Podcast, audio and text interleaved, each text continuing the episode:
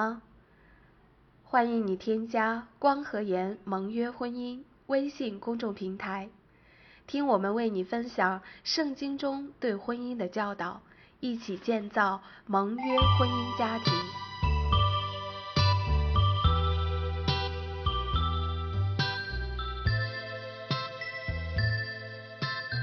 婚姻是为了什么？难道就是一场利益交换吗？像合同一样，只是一份契约的关系吗？它需不需要有份忠诚协议来作为保障？一纸忠诚协议到底能为我们的婚姻带来什么？最近江苏连云港市在开展夫妻忠诚协议公证业务的新闻。在社会上引起了不小的波澜，有人欣喜，终于有办法治一治花心的你；有人给予支持，可使曾经被感情伤害过的人不再受到伤害，给婚姻上个保险。也有不少专业人士从法律或社会学的角度对其给予评判，还有人在疑惑：这真的能给我的婚姻带来稳定吗？只是，对方若是真的花心，净身出户的约定又能留他多久？只是不会人财两空而已，又真的能让你不再继续伤心吗？将其作为一种契约的关系来探讨，多一张明确财产归属的协议，对于解除其法律关系时，或减少一些。个人及公众成本，使其更加的明晰，对于社会的和谐也可能有一点积极的作用。但是，婚姻落到自身，仍是如人饮水，冷暖自知。这一纸忠诚协议能给你的婚姻带来什么？终究来自于你对婚姻的认知或期待。现在社会上的婚姻状况就是如此，因为人们对信仰的缺失，对一切都失去了敬畏之心。殊不知，在万有之上，还有一位公义的上帝，他是全知全能的，他知道我们每一个人所做的一切事情，最终都要受到他的审判。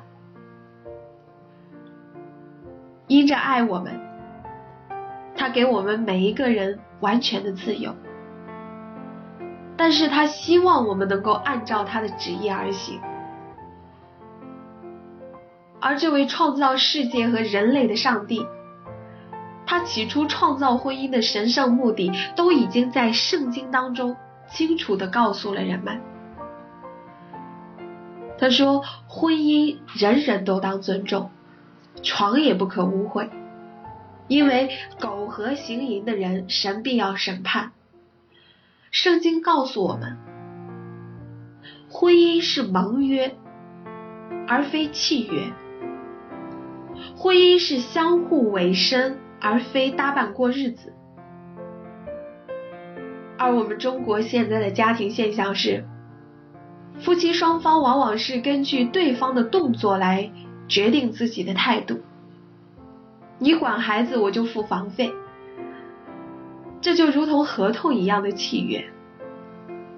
甲方遵守了 A 系列条件，乙方才会去履行 B 系列条件，而盟约则不是这样的。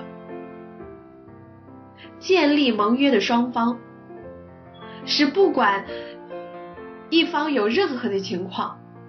另一方都绝不会有任何差异的去履行自己的责任，正如上帝对以色列民、耶稣对教会一样，甚至你杀了我，我也不违约。通俗的意思就是，一旦我和你进入了婚姻，就是进入到了一个盟约的关系，不管你守不守约。我都会守住我在婚姻中的本位，就是做丈夫或做妻子的责任，坚定持守盟约。只有死亡可以把我们分开。每一桩婚姻都存在很多的矛盾、冲突、痛苦。如果婚姻中的夫妻双方心中没有上帝，那么这些痛苦注定会对他们之间的关系产生极大的破坏作用。那么，如何才能在婚姻当中建立这种盟约而非契约的关系呢？这就要求，要进入婚姻的夫妻二人都要认识基督，在信仰中认识上帝设立婚姻的目的。这是我们每一个人一生中必不可少的重大事件。如果我们有上帝在心里，情况就大不相同了。因为圣灵会带领我们从圣经中得到问题的解答，化腐朽为神奇，将那些磕磕绊绊、矛盾冲突变为婚姻的祝福。同样的生活经历，对我们而言是咒诅还是祝福，完全取决于你在多大程度上信靠这位独一的上帝。当我们的婚姻生活真正按照圣经的原则去行的时候，上帝的祝福就会来到。愿上帝祝福你，祝福你的婚姻，祝福你的家庭，祝福你的后代。如何找对另一半，帮助你在择偶的路上不再迷茫？欢迎你关注我们在千聊直播推出的特别语音专辑《如何找对另一半》。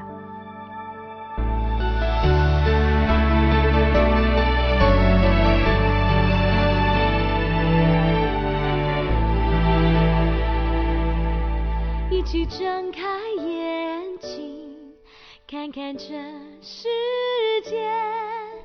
最美的美景，在真诚笑容里。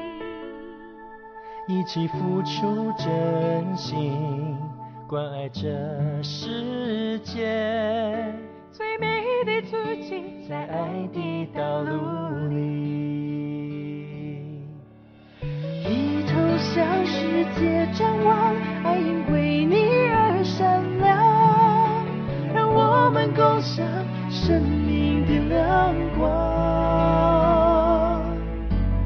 一同向世界展望，幸福因你而延长，让我们共享未来的希望。